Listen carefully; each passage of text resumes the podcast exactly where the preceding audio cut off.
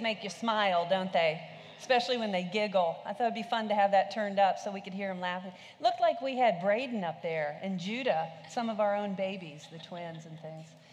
Well, um, a couple of weeks ago, I think Buddy told you about this great yard sale that we decided to have. We were going to uh, get rid of all the stuff, that, the stuff that we've been carrying around for years we packed up stuff in Harrisonburg about 25 years ago, and we just took those boxes and all that stuff and took it to Woodbridge with us and put it in the attic. And then we brought all that stuff to Fredericksburg, and we've had it for 20 years in the attic. And so we said, you know what, we're just going to get start to get rid of all that stuff.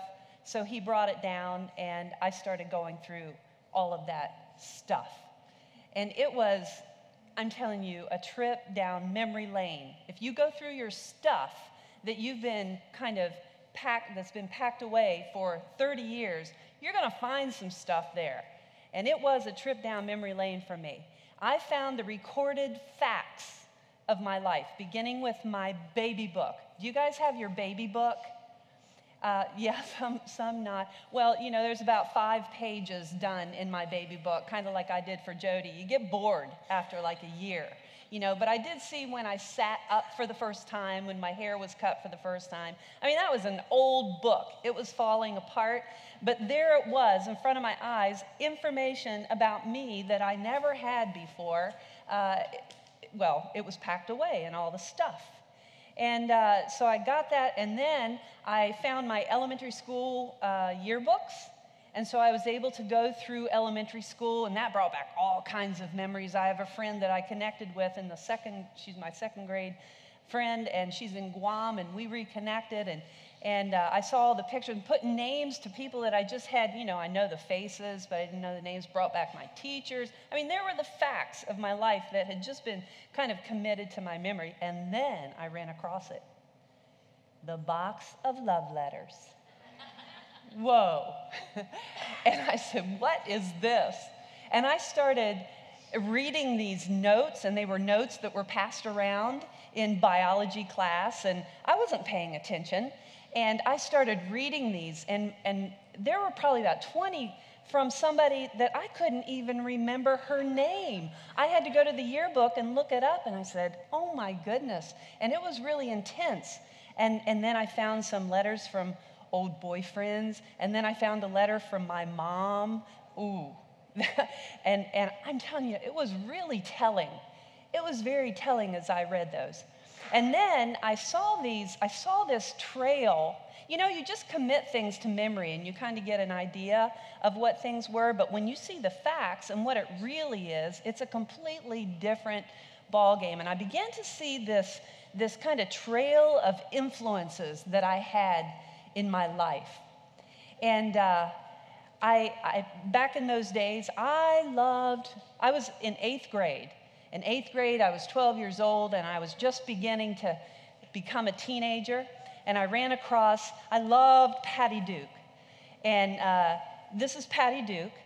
And, and, you know, I never realized how much the culture had uh, influenced me until I ran across this. Laughing about? the white headband, the little flipped up hair. All I need is a phone, and I'm sure I had a phone in my hand those days. And, and you know, my, I always thought that my primary um, influence in my life, as I looked back at my life, was my church and my family. I thought that's what influenced me because my family was wonderful, my church was wonderful. I learned all those lessons in my life. But as I looked back through, I realized how much the culture had influenced me, and I didn't even realize it. And uh, as I've looked back on some of those old shows, I realized that some of my teachers were here's a big one Matt Dillon, Gunsmoke, yeah. Paul on Bonanza, and Patty Duke. I love Patty Duke. I kind of absorbed, without even realizing it, some TV theology. Because back in those days, the moral lessons that were being taught in those shows were very similar to what you'd hear in church. Now, it's not that way anymore because today in our I world, we have social media theology. And uh, we go there to find out how to live and what the Bible says. And, and we get all kinds of messages, and we don't even realize how much we're absorbing a cultural mentality. It's a well known fact psychologically. All you have to do is study Psych 101. Uh, probably most of you have had, had it. Psych 101, it's a well known fact that young minds, young children, and I've watched it, I've been able to watch it a little closer with my grandchildren. Young minds absorb without questioning. They just absorb what the significant people in their life, every single one of us, when we were really young, before we even can remember, we were absorbing all kinds of messages from the people in our life and from other avenues that we didn't even realize were influencing us. And we don't even question. And then we form these beliefs at a really, really young age. I, I can look back and and uh, I was watching Gunsmoke one day and I said, Hey, I thought I learned that from the Bible. it was just really something that Matt Dillon lived by. And it, it didn't realize he was my teacher. But we form these beliefs at a really young age, and then we begin to live them out. And we draw both accurate and inaccurate conclusions. So in our minds, we have this kind of ball of all kinds of, of, of things that have come together. Uh, some of them are true, some of them aren't.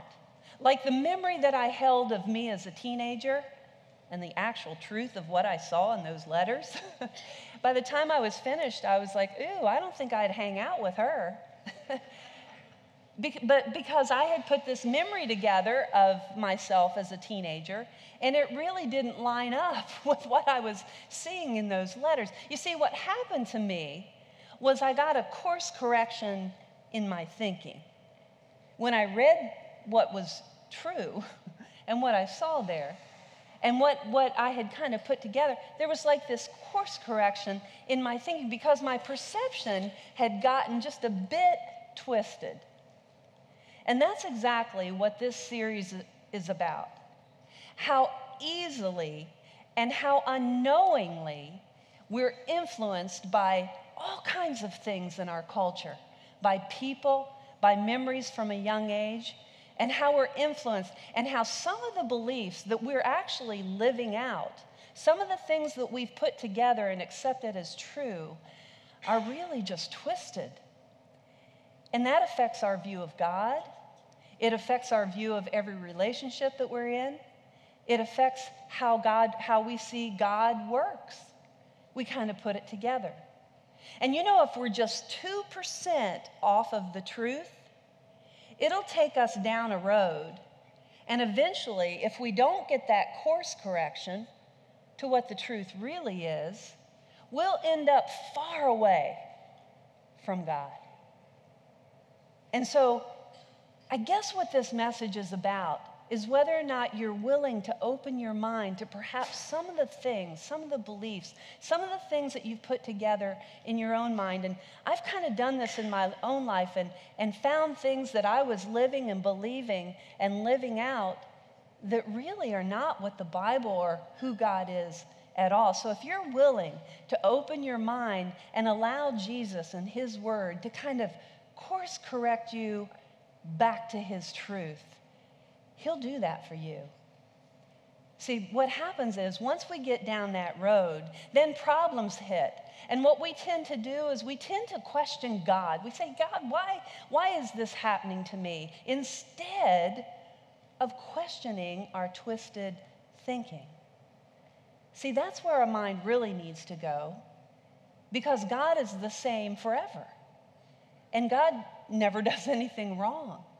And so, but we question him and would say, God, you're just handling this, or something's just, just not lining up. Well, that's probably true. That's a clue for us to say, maybe I haven't seen this clearly according to his truth all of these years. And he'll give you the clues, and you'll begin to see things.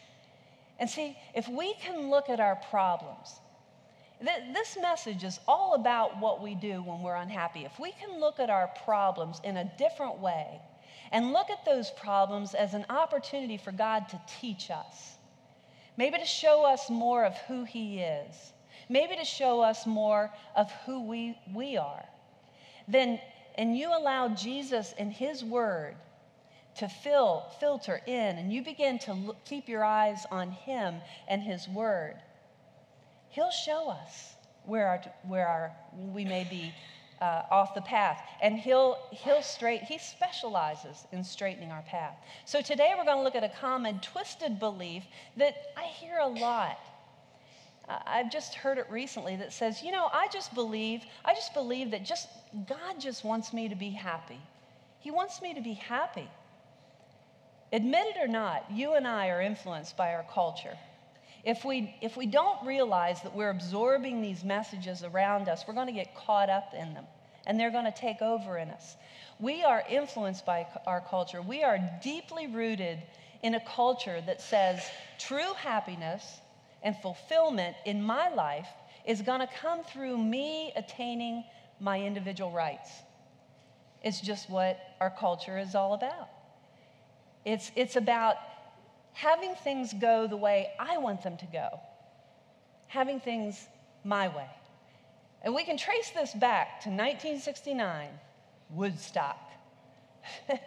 now, I'm not going to be, I'm not going to criticize this because uh, I was part of that generation. Uh, a couple years later, I jumped in a VW bus and went down to the Mardi Gras. I'm not going to criticize. That was me. Now, I may not look like it, but I was the hippie generation. I had the long straight hair parted in the middle and, you know, had waved the flowers. And I was still in high school at Woodstock, so I didn't get to go there. Uh, but I wanted to, and I couldn't wait until I could grow up and, and go there. So in college, I took that opportunity. That was just kind of my mindset. And uh, that was when you can trace it back, and I experienced it. That was when this, this value of feeling good exploded. I'm telling you, happy was the drug of choice. It's just what we were searching for. It's just the goal that we wanted in our life. And it didn't matter about anything else. And what happened was, it was at the expense of healthy relationships. And we sort of developed this theology of happiness. It was our goal. It was, it was where we wanted. Nobody's going to control me. If it feels good, do it. If, if whatever makes me happy, well, that must be right. Whatever makes me unhappy, I'm going to do away with. It's all about being happy. We didn't enjoy discomfort. We do whatever it took to make the discomfort go away. We didn't believe in delay. We do it right now. We didn't care, we didn't want inconvenience in our life. We weren't willing to sacrifice. There was no personal sacrifice. That's not what God wanted for us. I mean, you could sit around and smoke weed and talk about Jesus and think that that was making him happy. I mean, that was just kind of the mindset that exploded on the scene of Woodstock. And the gods of comfort and the gods of pleasure were lifted high. How many? Well, I'm not going to ask. I'm part of that generation. I was part of that. Except for the fact that the, all of those qualities discomfort, delay, inconvenience, personal sacrifice every single one of those are necessary in order to build intimate, committed, healthy relationships. See, relationships bowed to the individual goal of personal happiness. I just need to be happy became the mantra to leave marriages, to leave children.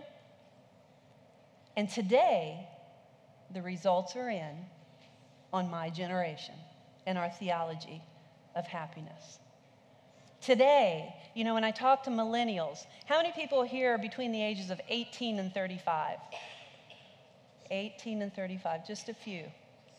Okay, you, All those over 35. How about 40 and under? Okay, there's oh, there, okay, there's more. So, so we're going to talk to. I'm, I'm talking to the 40 and unders, which I'm going to include you in the millennial generation. You're five years, a little bit too old, but uh, and then everyone over that, because these two generations, we're kind of passing the baton. This generation of mine is passing the baton to those 40 and under. So you're going to hear this with different ears. The results are in from this happiness theology. Today, the consistent cry, when I work with somebody 40 and under, the consistent cry is, I don't know how to do relationships. I don't know how to do it. I grew up in a home that, that was split. I, I didn't really see a good example of how you do it. And even those relationships that are staying together, I didn't see them have an intimate relationship.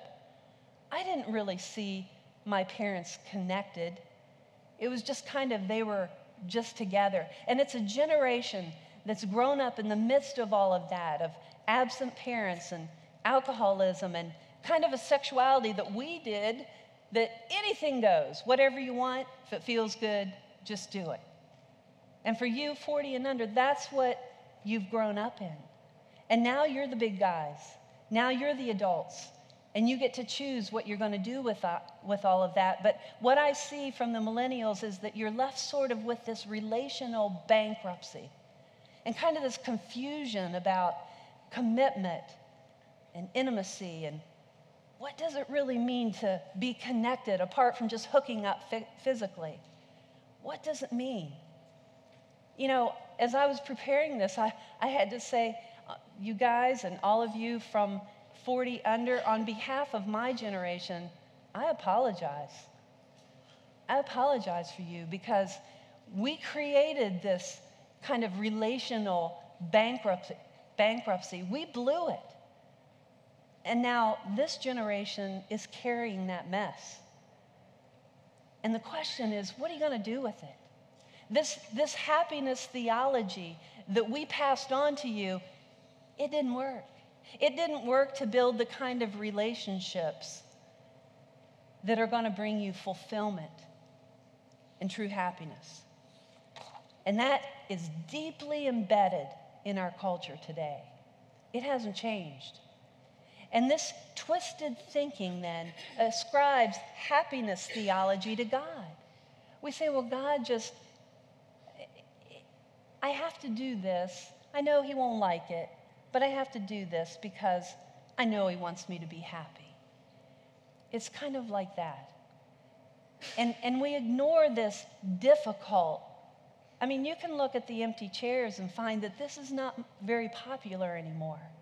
This message is not very popular anymore. The one that says there's a difficult, less traveled path that's necessary to take in order to be redeemed and restored back and course corrected back into what God has called us to. And we have to find the truth. We, we have to find who He is. But here's the thing all of that's the problem. What's the solution? Well, I can tell you this not all is lost. This is a beautiful generation. And I can tell you this it is no worse now than it was generations down through history that needed course correction and redemption and restoration. And this generation can't blame it on their parents and say, well, it's all because of you. No, now you're a big boy and girl, and it's time for you to get your own therapy. And it's time for you to say, what am I going to do with what was handed to me? And it always makes me really excited when I see people 40 and under that are still pursuing that, that have the option of doing the same thing that my generation did. But you're saying, I want to choose something different. I want to do whatever it takes to keep this relationship. You know, uh, even though my generation did that, there came a point in time where I wanted to do the same thing. We all want to run away from our marriage, we all want to run away from the tough thing. And for some reason, God gave me the strength to stay. And I can tell you, none of this would be here today. What will happen in your life if you allow yourself to course correct back to the truth and redeem and restore what past generations have done?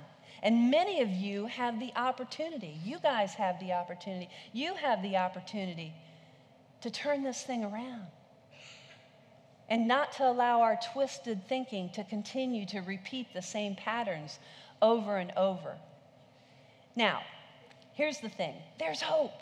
There's so, there is so much hope because God's word is the same. We can always get course corrected from our twisted thinking back. And here's one point that I want to make before we finish out at the end God wants us to experience happiness. Don't ever be confused that from me saying, uh, I just want to be happy, to God doesn't want me to be happy. That's not true. God wants us to experience happiness. It, it contributes to a healthy brain. Our brains will get healthier if we laugh and we experience happiness. And uh, we'll have a healthier life. In Proverbs, it says, here's the best medicine. Maybe a lot of you went to the doctor this week, but the Bible says, here's the best medicine. What is it? a cheerful heart. And what's a cheerful heart do? It laughs, it lightens up. Come on, people, lighten up. You know, life gets so serious, doesn't it? And I can tell you, in the last six months, life got really, really serious for me. And every day was just getting up and calling on God and meeting with Him and saying, God, you got to be my strength because I'm so weak here and I need you. And every day was pretty, very serious for me. And every year I have to do CEUs, continuing uh, education units, for, to maintain my license as a professional counselor. And so uh, this thing came in the mail and it said, you can get six CEU units for this conference called Laughter, Humor, and Health. I said, I'm there, baby. I'm there. I needed to laugh because life had gotten really serious. And I went to this conference, and, the, and our presenter was a neuroscientist. Now, that's a, a branch off of a psychologist. He's a psychologist, a PhD, Dr. Brian King. And uh, he said, I don't go by Dr. King because there's another uh, famous one, and it was Dr. Brian King. And he was a psychologist, PhD, and a neuroscientist, which means he studies the brain. And it was incredible because I love the brain, I love studying the brain, and he was able to take something really complex and make us understand it. But he was also a stand up comedian from Hollywood, California. And he goes around to all the comedy clubs and he does these gigs in comedy clubs, and then he'll go do these conferences. And I said, I have come to the right place. And he started this thing off. He said, Now I want to give you this really clean uh, stand up comedian. And he played a clip for us. And here's the guy. Um, just going to give you one quick little clip. Inventions intrigue me. I was reading about the walkie talkie, and I read it was a military invention. That surprised me because usually military stuff has strong names, you know, Apache helicopter, Tomahawk missile. Walkie talkie? How did that slip through the system? It's a general talking to some guy. What do you have there, soldier? Well, it's a new communication device. It's untethered, which will enable the troops to speak effectively when they're in the field. What's it called? Walkie talkie. Look, I'm walking and I'm talking. Now you walkie and talkie, General. I'm walkie and talkie. Are you walkie and talkie?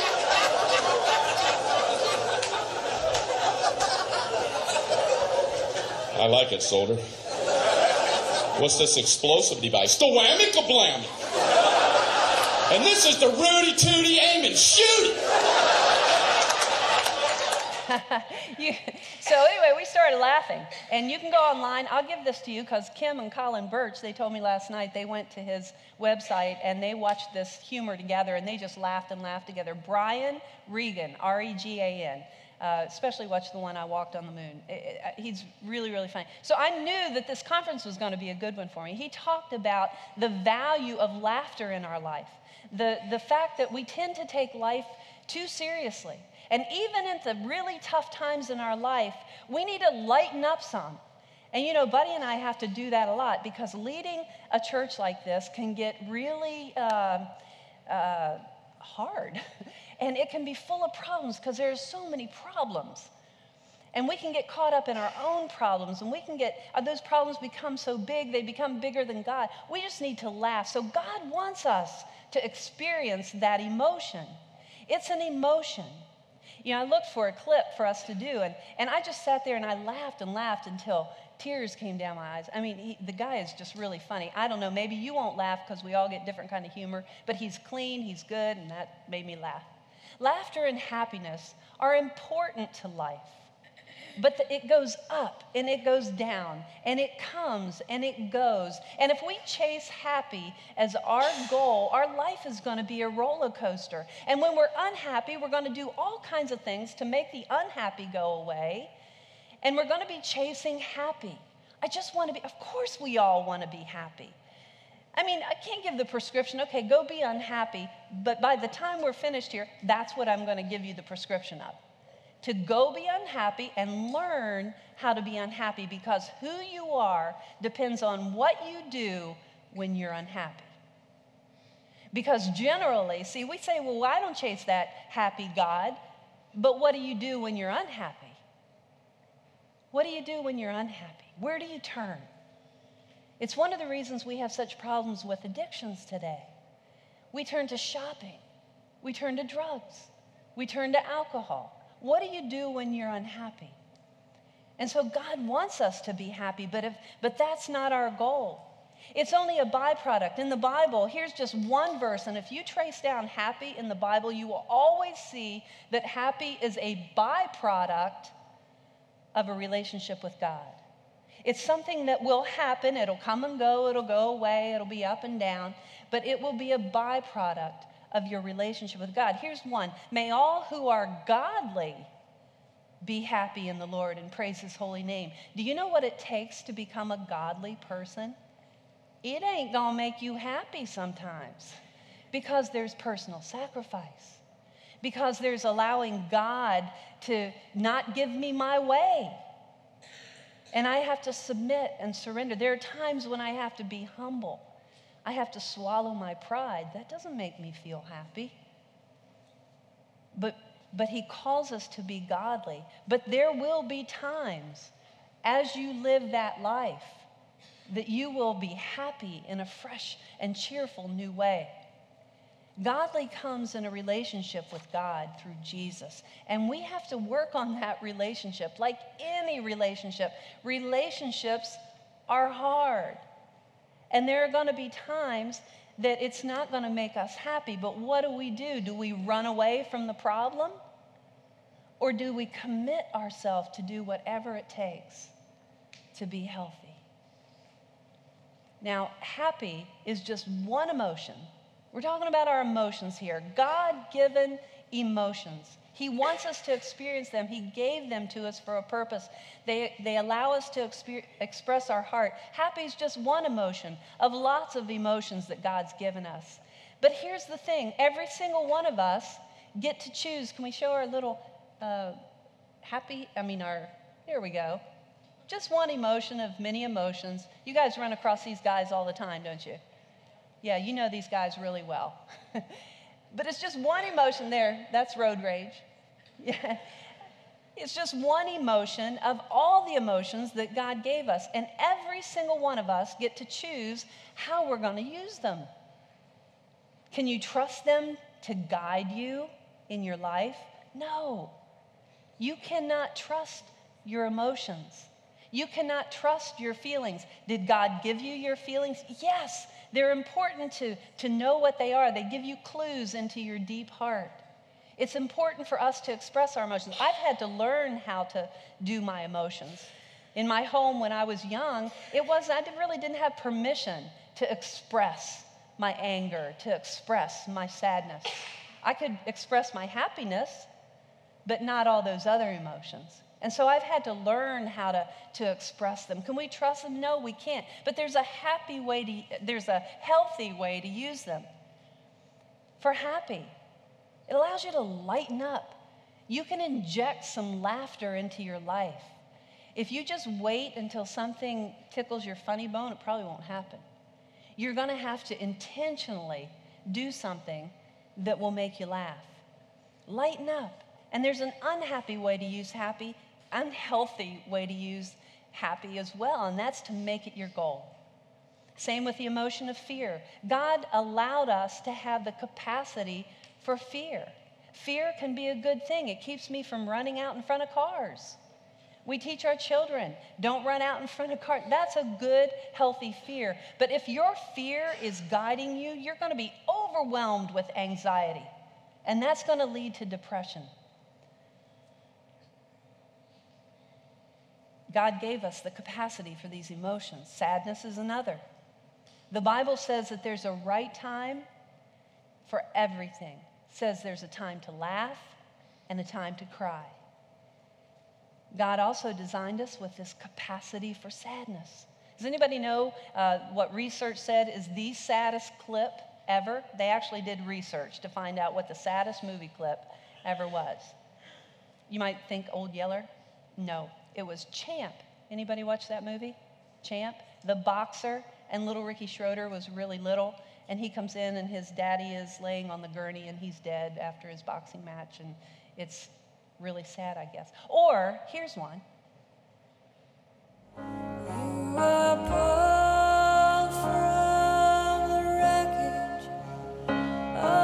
Isn't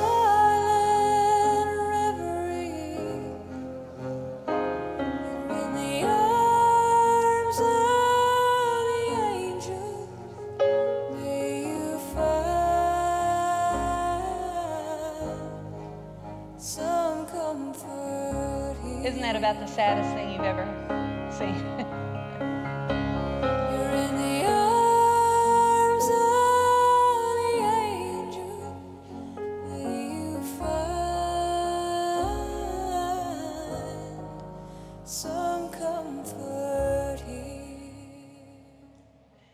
Oh. now that's made to move you to compassion so that you will give. Don't be manipulated, but it, it, can be, it can be very, God wants us to experience sadness so that we can mourn.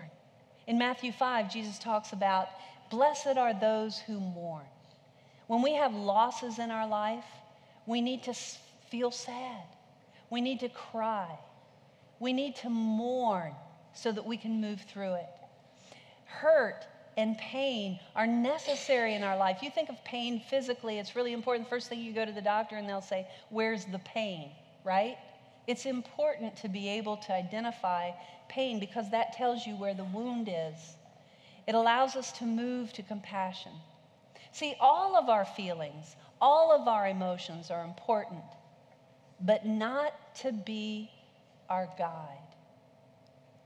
Not to say, oh, I feel this way, and then my actions follow that. What we need to do is feel that way and sit in it and experience it and allow God to be there with us. He gave us anger. We get to choose how we're going to use our anger, and that's one of the emotions that we misuse most of the time. We can either use that toward others destructively to tear down, or, which ultimately destroys ourselves, or we can use it to get angry about injustice. There's a lot of injustice in the world. Instead of getting angry at one another, why don't we get angry at sin? Why don't we get angry at injustice and invest our energy into that instead of each other? Here's a great website. Um, it's IJM. Look it up sometime. It's uh, they it's headquartered in DC and uh, it specializes in fighting human trafficking. There are all kinds of things that you can take your anger and you can direct it to and use it in a healthy way. These emotions, happy, sad, angry, God gave them to us. He wants us to express them, to use them in a way that He gave us to use them because they express our heart he gifted us with it. But singling out happy as our goal, well, that's just twisted. And ascribing that to what God wants in our life, sure, He wants us to express our happiness, but that's not our guiding light. Now just watch yourself. Watch yourself as you go your day in and day out. And try to figure out what is the cultural mindset that I've absorbed? How am I doing my emotions? And I, am I allowing them to lead me and guide me? And then I choose my, my uh, behaviors as a result of how I'm feeling? You just watch. We do that more often than you would can even imagine. The Bible says when times are good, be happy, but when times are bad, consider this God's made the one as well as the other. On a good day, enjoy yourself. On a bad day, I love what the message says. It says, examine your conscience. God arranges for both kind of days so that we won't take anything for granted. See, when we don't get our way, when we experience the drag of being unhappy, it tells us who we are in how we do are unhappy. What do you do when things aren't going your way? Or what do you do when you feel unhappy? What do you turn to? Uh, the, Don Marquis, a humorist and author, said, Happiness is just simply the interval between periods of unhappiness. There's unhappiness, then there's happiness, then there's unhappiness. We have unhappiness in our life. So here's the thing I'm going to offer you a revolutionary concept. I'm going to try to twist your mind back, twist it back onto Jesus, back onto the scripture with kind of this revolutionary concept. How about developing a tolerance for unhappiness? Think about that for a minute. Develop a tolerance for unhappiness. Instead of getting upset or depressed when things aren't going our way or when we're feeling down or when we're feeling blue, Take that opportunity. Take that, catch yourself. Take that opportunity to think maybe God's trying to teach me something here. Instead of lashing out at somebody else or turning to something to make it feel better, catch yourself and say, What is God trying to teach me here? Maybe I need to learn a new discipline. Maybe I just need to feel instead of trying to make that feeling go away. Because I can tell you this if we keep trying to make it go away, we'll get stuck. We'll go deeper in anxiety, we'll go deeper in depression. I had someone in my office uh, this week, and I was teaching that person how to be lonely. Instead of trying to push it away, Let's learn how to do it. Let's learn how to be unhappy. Teach your children. And you don't teach them with your words, you know. You teach them by what you do when you're unhappy. You get angry and mad, and you make everybody try to do what you want them to do. What do you do? Watch yourself. Observe yourself when you're unhappy. That'll give you clues into who you are. Society says do something to make the unhappy go away. That's happiness theology. If you're unhappy, if things aren't going your way, do something else to make it go away. Run away, find somebody else, get a substance. That's what happiness theology says. I don't want to feel that pain. I don't want to look at that stuff inside of me. But God says, and I'm going to give you these really quickly. I'm going to give you three simple things that we can do. Because she said to me, she said, I don't know how to do lonely. I don't know what to do. I said, here's what we do. And I'm with you on this too, because I've had to learn this as well. Practice his presence. Sit in your unhappy. This moment, God says this He said, Blessed is the one who trusts in the Lord. Do you know what it takes to build trust in God over trust in running away or in a substance or in all of those things? It's hard. Every morning I get up and I say, God, I want to trust you. You know, I have this thing, I've had a lot of people die in my life, beginning at my age of 15. I mean, I had all my four grandparents, I had my father, my mother, my brother. I've had a lot of people die. Don't you think it would be really tough for me not to live in fear of who's next? because I've still got a lot of people I love. My brother's headed to China this week, all by himself. And I could easily sit and worry and be scared of it. So I get up in the morning and say, God, I'm, I'm weak. I am so weak. My tendency is to kind of ruminate in my feelings here. I've been walking this walk for a long time, and it's still really hard to trust God. It takes an intentional, intentional effort to trust God. But it says, Blessed are the ones who trust Him and not another relationship or another substance or running away or even coming to church. You, you, see what I'm saying? We tend to get our focus off uh, on the 2% that really we need to be course corrected back to putting it on Jesus.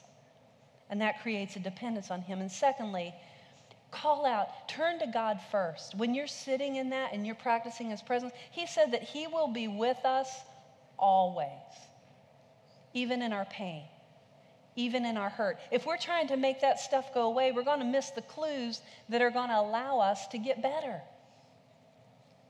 So turn to God first. Turn to Him. Buddy talked to us about this last week that He won't give us any more than we can, any more temptation, but we do get more than, than we can handle. And when we turn to Him, we say, God, I am weak. I need your strength. I am tempted to do the feel good right here. But it says, the Lord rightly blesses all who call on Him. So I'm, I'm, I'm prescribing for you. Use your unhappy. Be unhappy. Learn from it. See, we want everybody else to change instead of saying, God, I know you're here with me right now. I need you to reveal to me these things that I need to look at in my life. And then, thirdly, allow the Holy Spirit and God's Word to lead you, not your feelings, not even your reasoning, not your logic, not your feelings, but course correct back to Jesus and His Word. Practice His presence. Resist the feel good. Yep, I'm telling you, I'm prescribing for you. Be unhappy. What do you do when you're unhappy? The Bible says, Your word is my lamp. Your word is my light.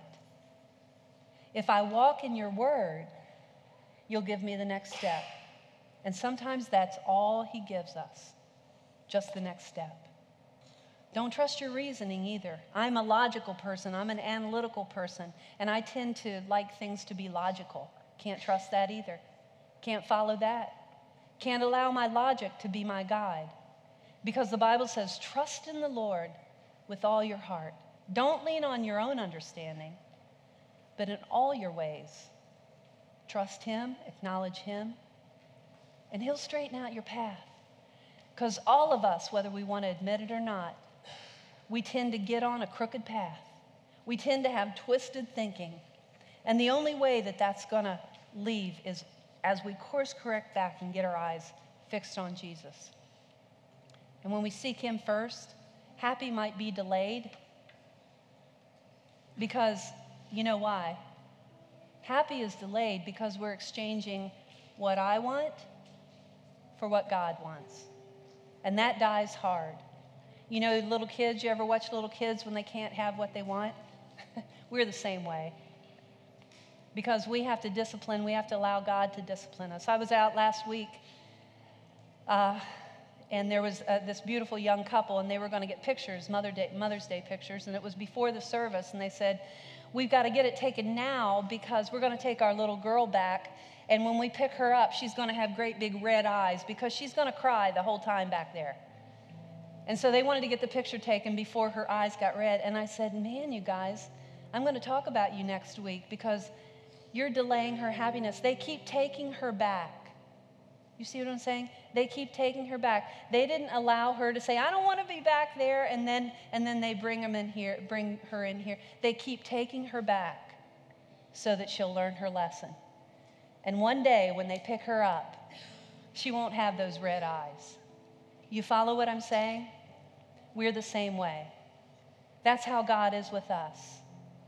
He wants to discipline us because, unlike my generation that thought no boundaries, freedom comes from nobody, no control, the reality of it is God gives us these boundaries to keep us safe and secure in His hand. And it dies hard when we want things our way. And so in Matthew 5, it talks about a life that really doesn't necessarily feel happy. Jesus says, in the way that we're to live our lives, we're to be humble. And that means we have to swallow our pride. Even at a time like this, there is no safer place than right here. But in this room, lots of times it's hard for people to swallow their pride and get up, no matter what anybody thinks, and come down here and pray and give it all to God. But He asks us to. It doesn't make you feel happy, but you are blessed. God didn't call us to be happy, He called us to be holy. And becoming holy like Him means that we're going to have to die to ourselves. Doesn't feel happy, but He says we'll be blessed. Blessed are those that humble themselves. Blessed are those that are meek, that don't insist on their own way. Blessed are those that are peacemakers, that are willing to go through the conflict in order to resolve. And so, as we close out this morning, uh, the altar is always open.